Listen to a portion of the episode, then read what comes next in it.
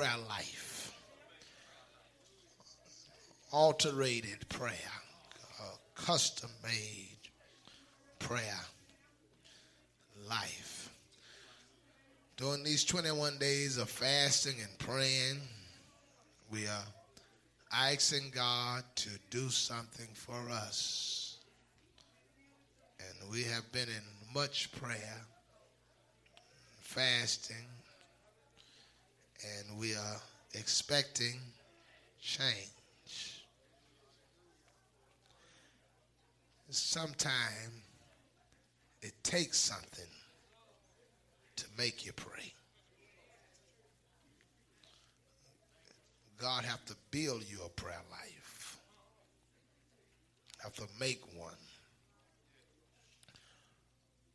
Most of us do not pray on our own. We don't feel that urgency to pray and that need to pray. You'd be surprised how many powerful men and women of God who really don't have a prayer life. They're just operating off of reserve. They have no solid prayer life presently. Some of you are surviving now by the prayer life you used to have. Thank God you used to pray. And it has kept you through this process of time where you couldn't pray. But sometimes the Lord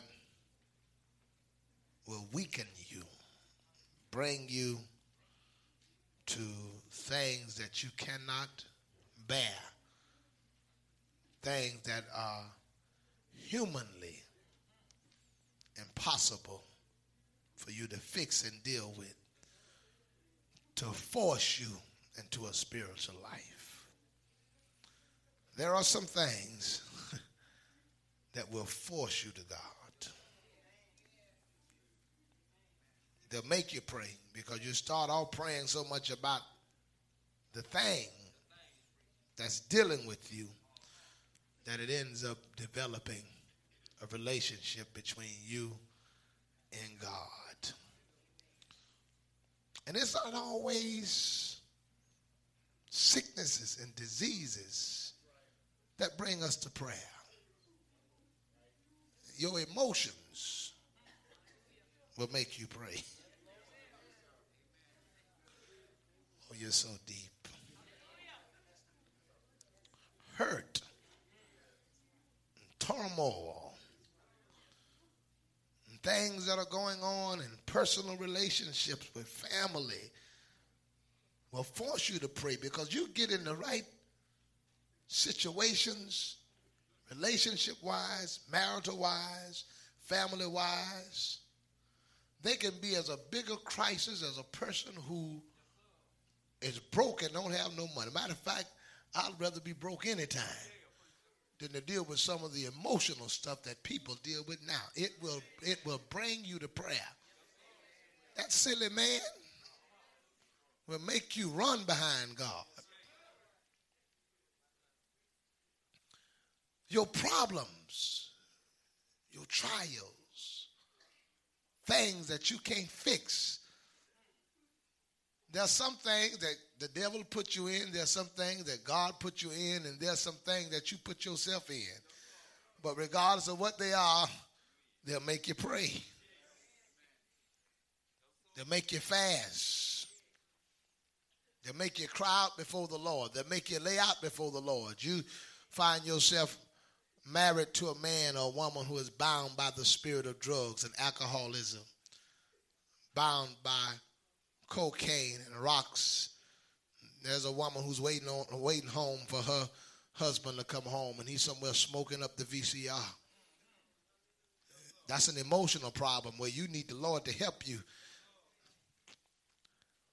I know some people who had backslidden on the Lord. And the Lord gave them a good dose of a bad man.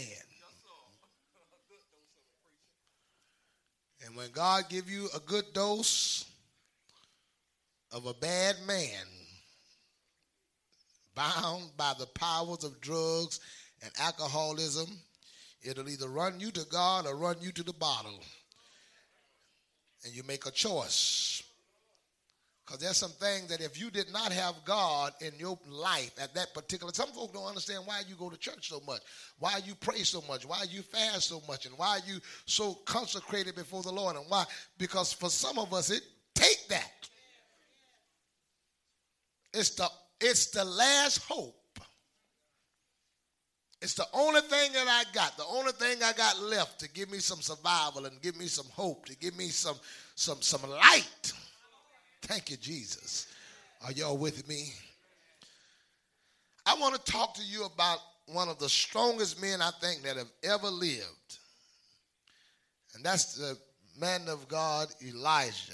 Elijah he's one of the most powerful preacher that ever lived. And Elijah was so powerful that he caused it to not rain for 3.5 years. He spoke. He said, for 3.5 years, according to my word, not God's word, according to what I'm saying, it won't rain for 3.5 years, and it didn't rain. And then when he got ready for it to rain, he went and told him, all right, it's going to rain. You better get out of the house because there's an abundance of rain. I hear the sound, and it rained. Man, so powerful, he controlled the elements. Made it rain. Not only did he make it rain, but the Baal's prophets got ready to have a fellowship service between the Church of the United Baal and the Church of the Living God. And they had a worship service together, and he let them lead their devotion and call on their God and have their service.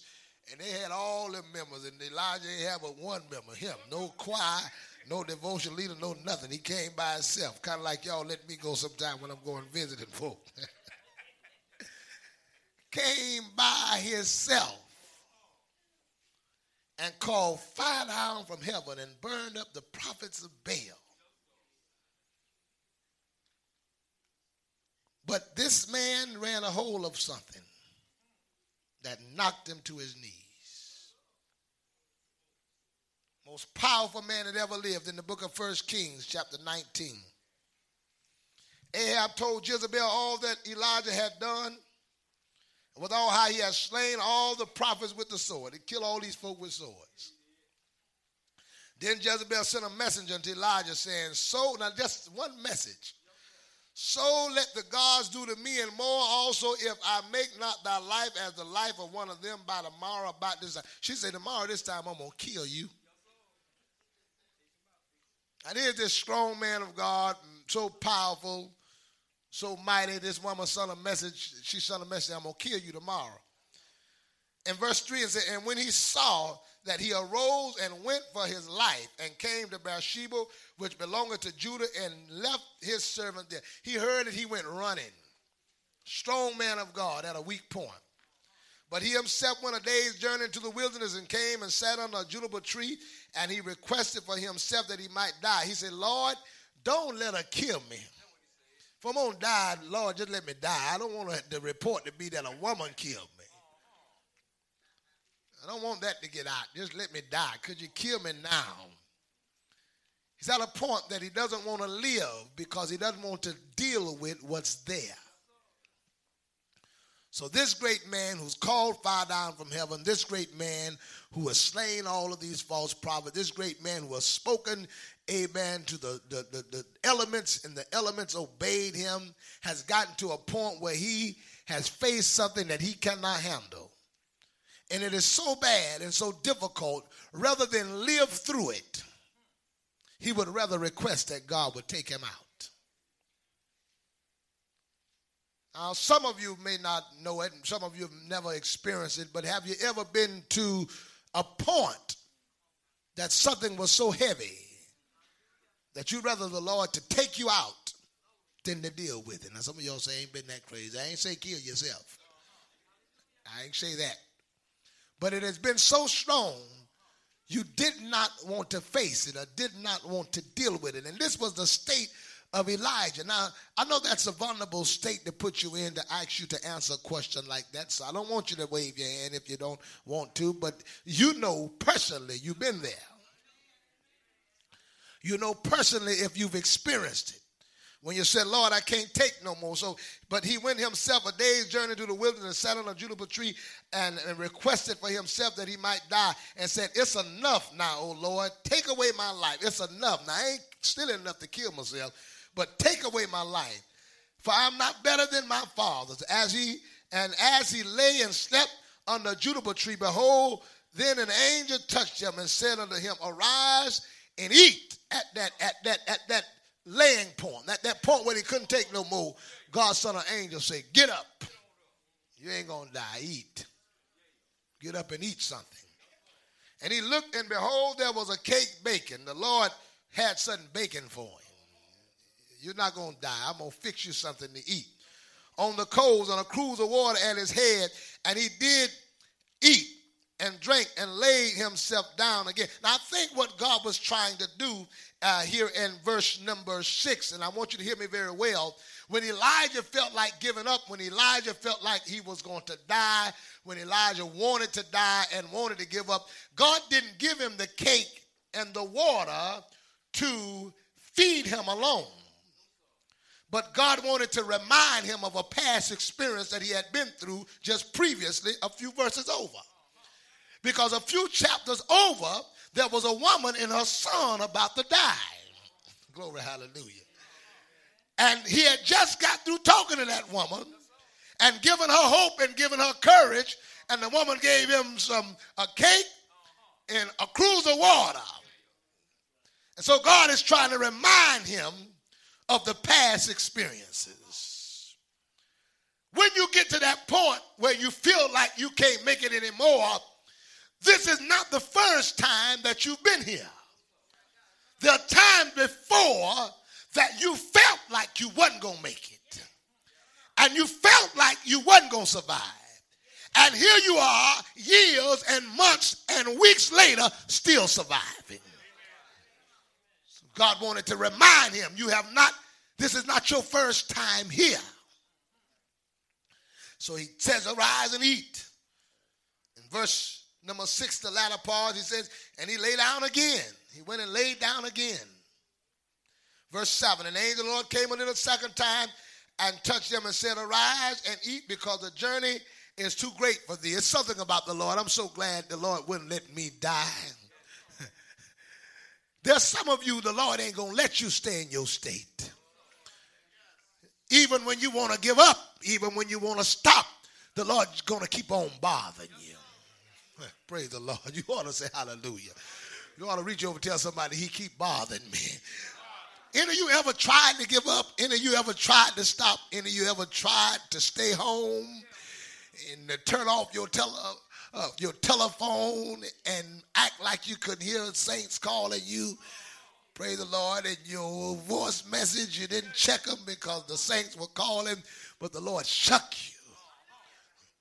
Say, so you can't die here. You can't stop. Verse 8, and he arose and did eat and drank and went in the strength of that meat for 40 days and 40 nights unto Hebron, the mount of God. And he came thither unto a cave and lodged there. And behold, the word of the Lord came to him. And he said unto him, what doest thou? Now listen, in the Bible days, they did not bury you in the graveyard. They buried you in caves. God has woke him up 3 times. But he is determined he's going to die. So he puts himself in the cemetery himself. And he goes and sit down in the cave or sit down in the graveyard and wait to die. And God said, what are you doing here, Elijah? Why are you in this state? And I'm asking you, what are you doing at the state you're in? What are you doing at this place, at this hour, at this point in your life? What are you doing here? What are you doing trying to die and give up in the state that you're in?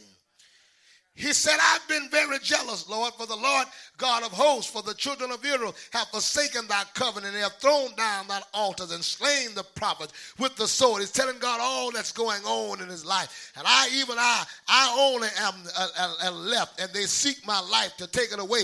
And he said, go forth and stand upon the mount. Get out of the cave and get on the mountain before the Lord. And behold, the Lord passed by, and a great and strong wind rent the mountains and break it in pieces, the rocks before the Lord, but the Lord was not in it. And after that, a wind, an earthquake, but the Lord was not in it. And after the earthquake, a fire, but the Lord was not in it. And after the fire, a still small voice. And it came so, it was so when Elijah heard it, that he wrapped his face in his mantle and went out and stood in the entering of the cave. And behold, there came a voice unto him and said, what doest thou here, Elijah? And he said, I have been very jealous for the Lord God of hosts, because the children of Israel have forsaken thy covenants and thrown down thy altars and slain thy prophets with the sword. And I alone left, and they seek my life to take it away. And the Lord said unto him, go, return on thy way to the wilderness of Damascus. And when thou comest, anoint Hazael to be king over Syria, and Jael to be the son of Nimsheb. Thou shalt anoint to be king over Israel. And Elijah the son of Shaphat of Abilan shall thou anoint to be prophet in thy room.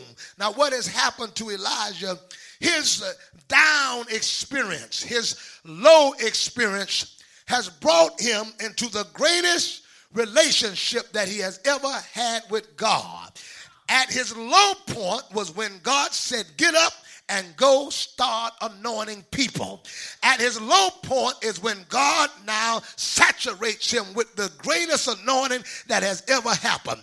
It's at your low point that God can get the best out of you. And some of you don't know why God has brought you to this low state in your life. Some of you don't know why God has brought you to such a state and such a brokenness and such an area of your life where you can't even help yourself. It is because you cannot know the supernatural power of God as long as you're able to operate in your own ability. Before God can kick in, you got to kick out.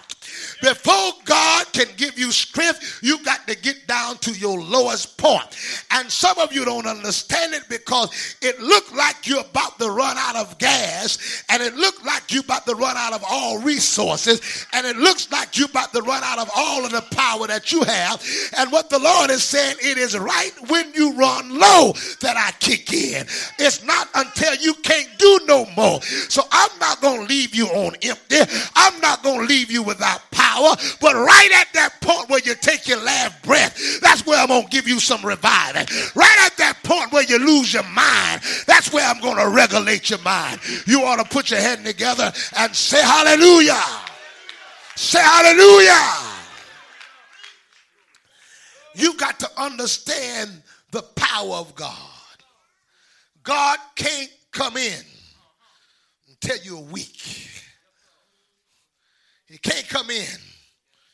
He can't step in some situations until there's nothing else left for you to do. Because he wants you to know this is something only God can do.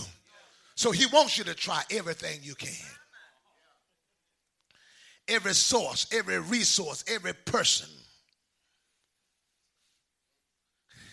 He wants you stretched out to your limit. And he just step in simply and work it out. There is a transformation happening in the spirit realm. And God is transferring you from weakness to strength.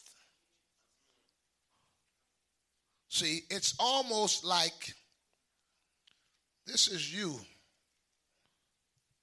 Let me get some help if you will. This is your strength level. And this is God's strength level.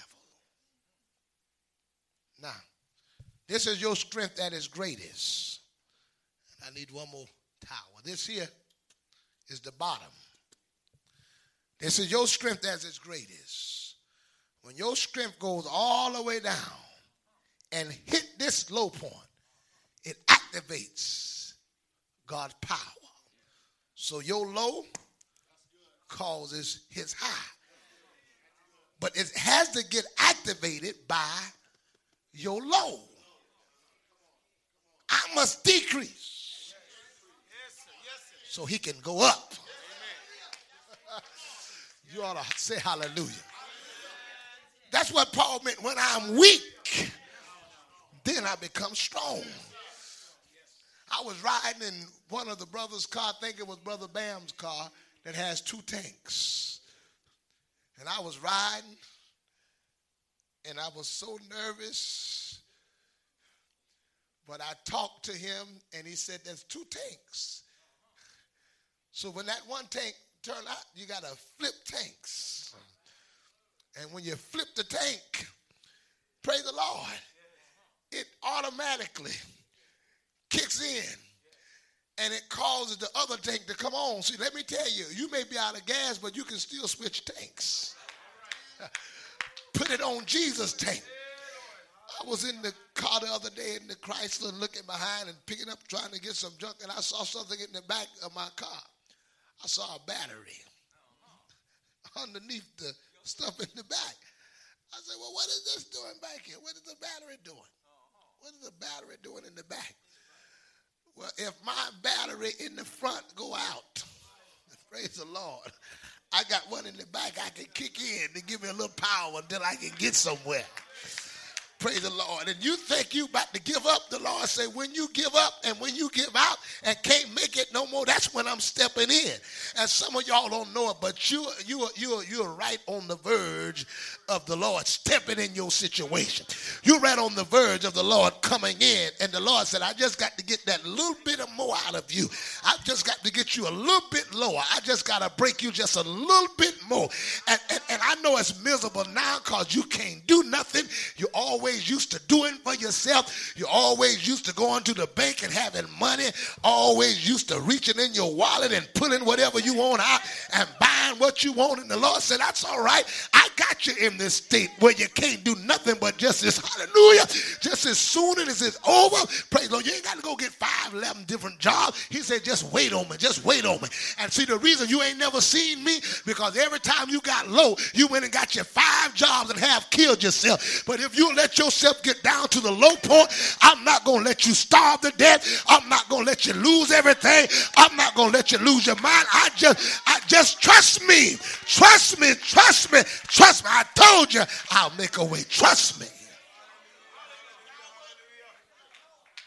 Trust me. Oh, that's a nervous situation because you're so used to being in control.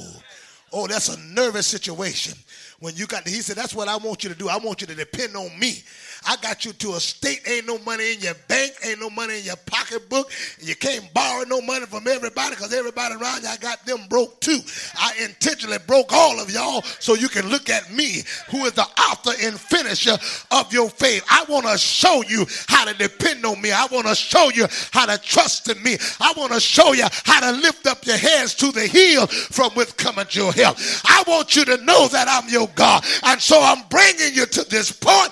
I'm not bringing you here, praise the Lord, to destroy you, but I'm bringing you here so that I can see you and so that you can see me and so that you can understand. Sometime it takes God to step in, and then you'll know how to praise me.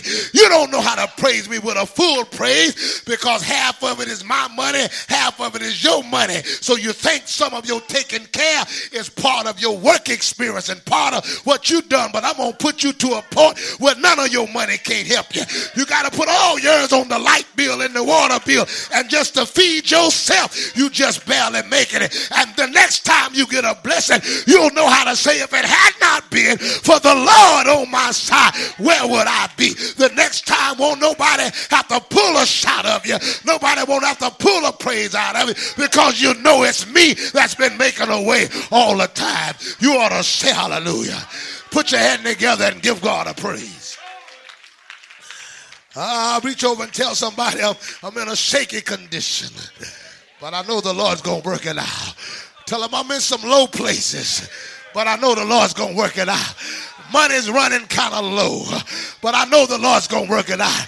I got some bills need to be paid. I got some heartaches in my life. But I know he's going to work it out, and I'm just going to wait on him. Tell somebody, I'm going to wait on him.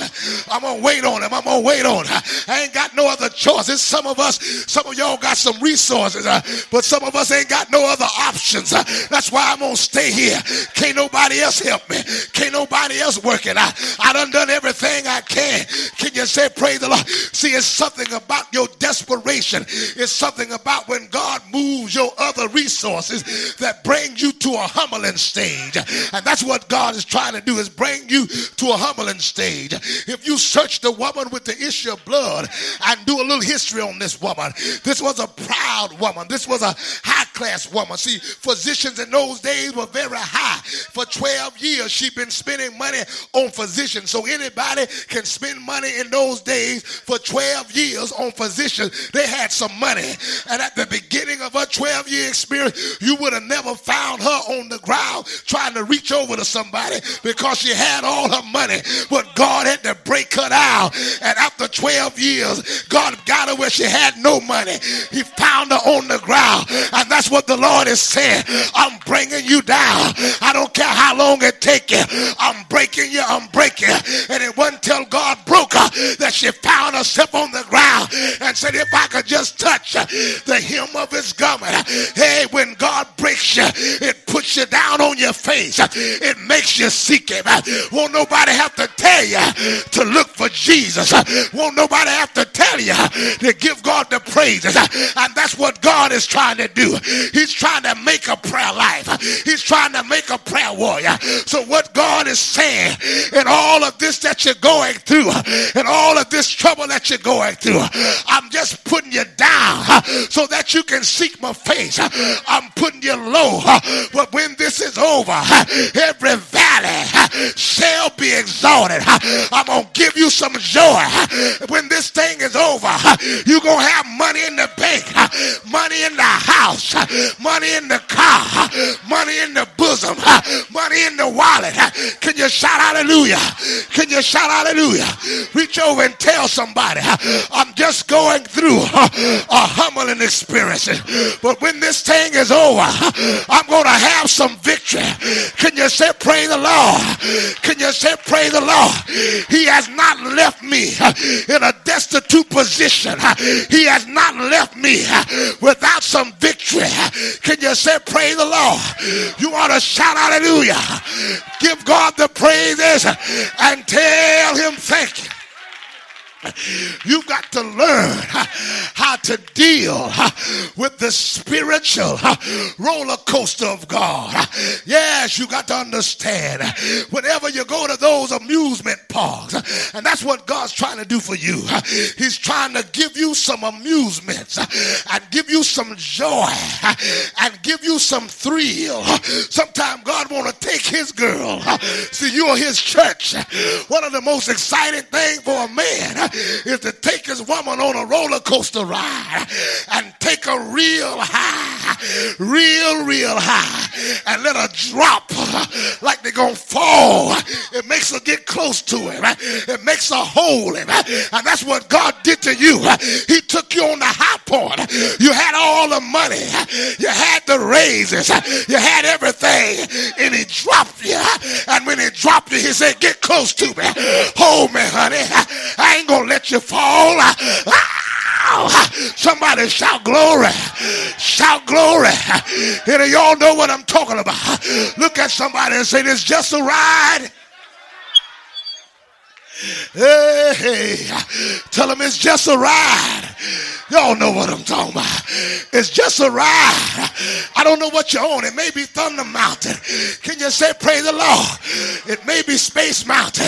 But when the Lord take you high, when it take you where you got all the money, when it take you where all the bills are paid, when it take you where everything is all right, and then it drop you, don't jump out the car. Just hold him. Don't beat me up, D.G., but just hold him and say, Jesus, until the ride is over. Jesus.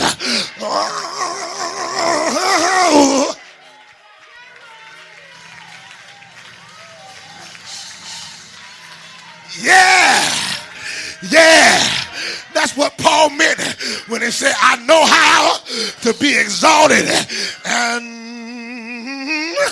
I know how to be abased. I know how to be on top, and I know how to be on the bottom. Can you say yeah? Look at somebody and say, neighbor, we got a few more loops and a few more drops, and we'll be back on Victory Ground. But until the ride is over, reach over and grab a hold of Jesus and say, hold me, hold me, hold me. Yeah, yeah, yeah. Reach over and look at somebody in the air and say, neighbor, neighbor, the ride is about over. Yeah. Hold out just a little while longer. Hold out. Yeah. Yeah. Oh.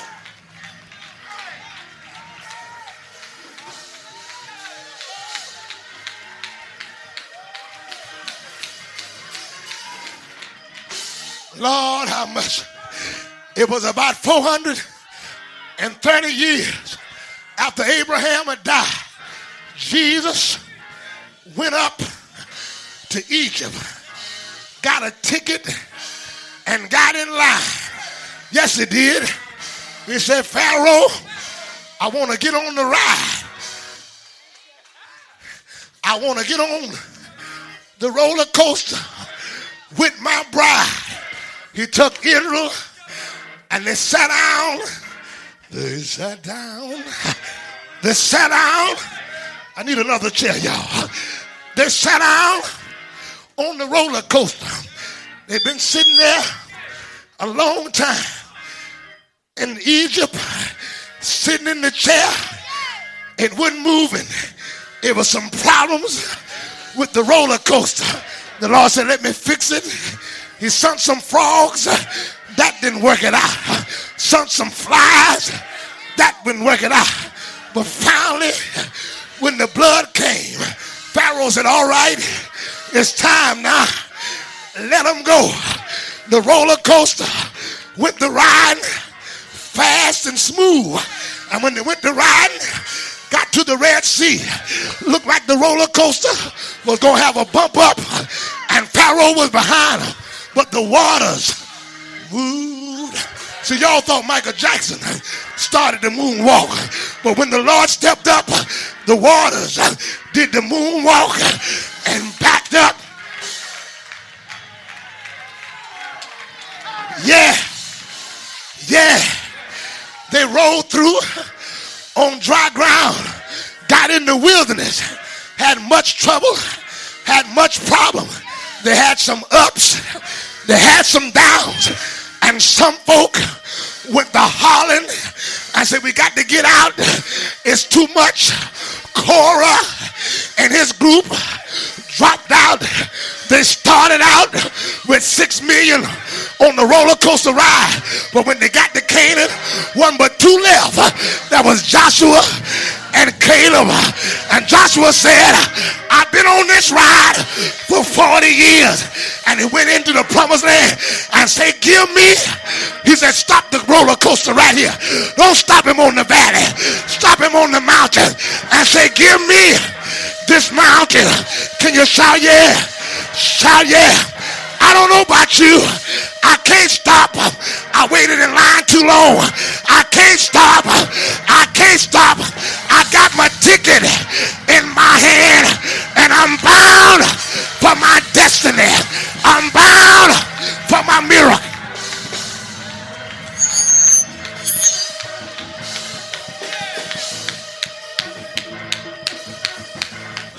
Hug about 2 or 3 people said, sometimes I get a little nervous because of the drops, but that's all right. I'm still en route for a blessing. Shout glory. Shout glory. I'm closing, but I heard somebody say, I've had some good days. I've of the climb. But when I look around, you ought to look around.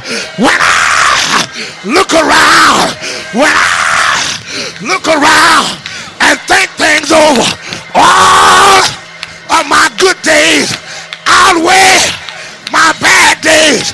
I won't complain. So since you won't complain, why don't you praise him? Why don't you praise him?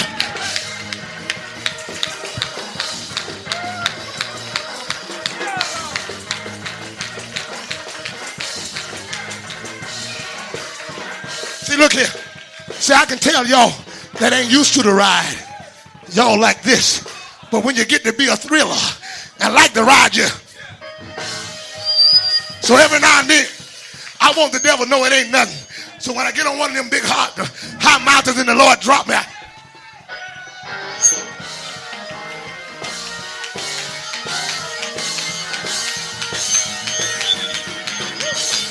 hey, look here.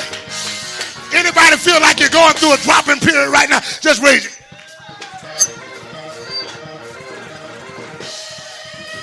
You know what folk do? When they're on a ride and finna drop, not only raise hands, sometimes they scream. You all let the devil know you enjoyed it. Hallelujah. You all just raise your hand, just yell it. Come on, come on, raise them again.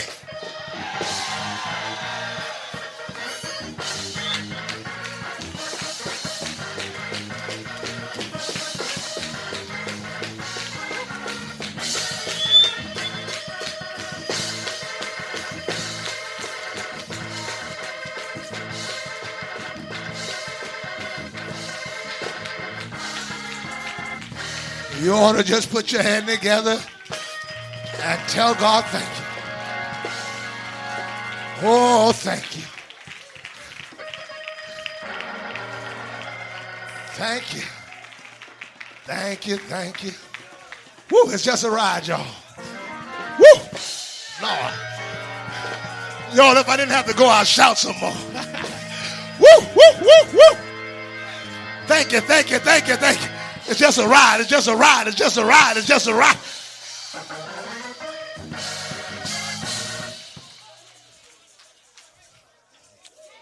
Oh, my son.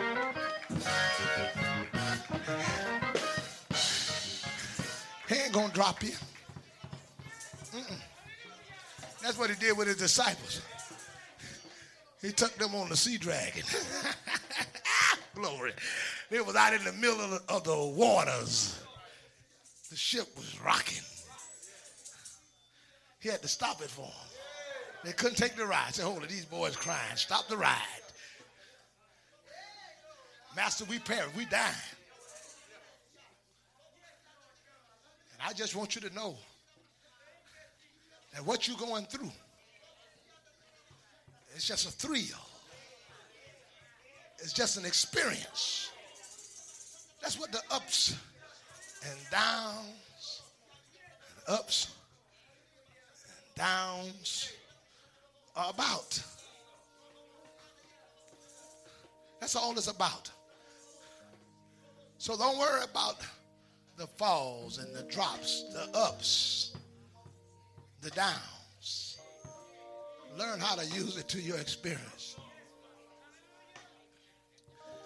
Now, some of you all thought that was the end, but it's not.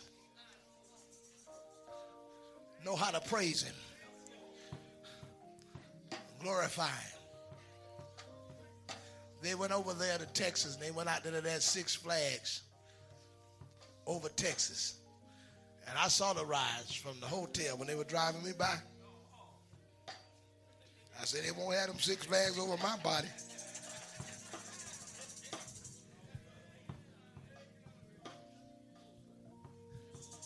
I felt that sun the day before and saw those rides.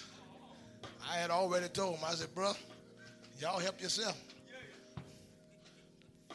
He said, that's a Superman. I don't care who he is. I won't catch me out there on it. But the kids that went on it, they came back. They were talking about it today. Ooh, we enjoy. Ooh, I like that. I got on all of them. They just enjoyed it. It was a thrill an experience. There was a ride out there to Cypress Garden. I'm finna pray. I took my daughters out there, and there's this big old white ride that drop you. And boy, I was getting nervous because somebody said it broke. They said them rides out there, there ain't no good people break. I just was nervous.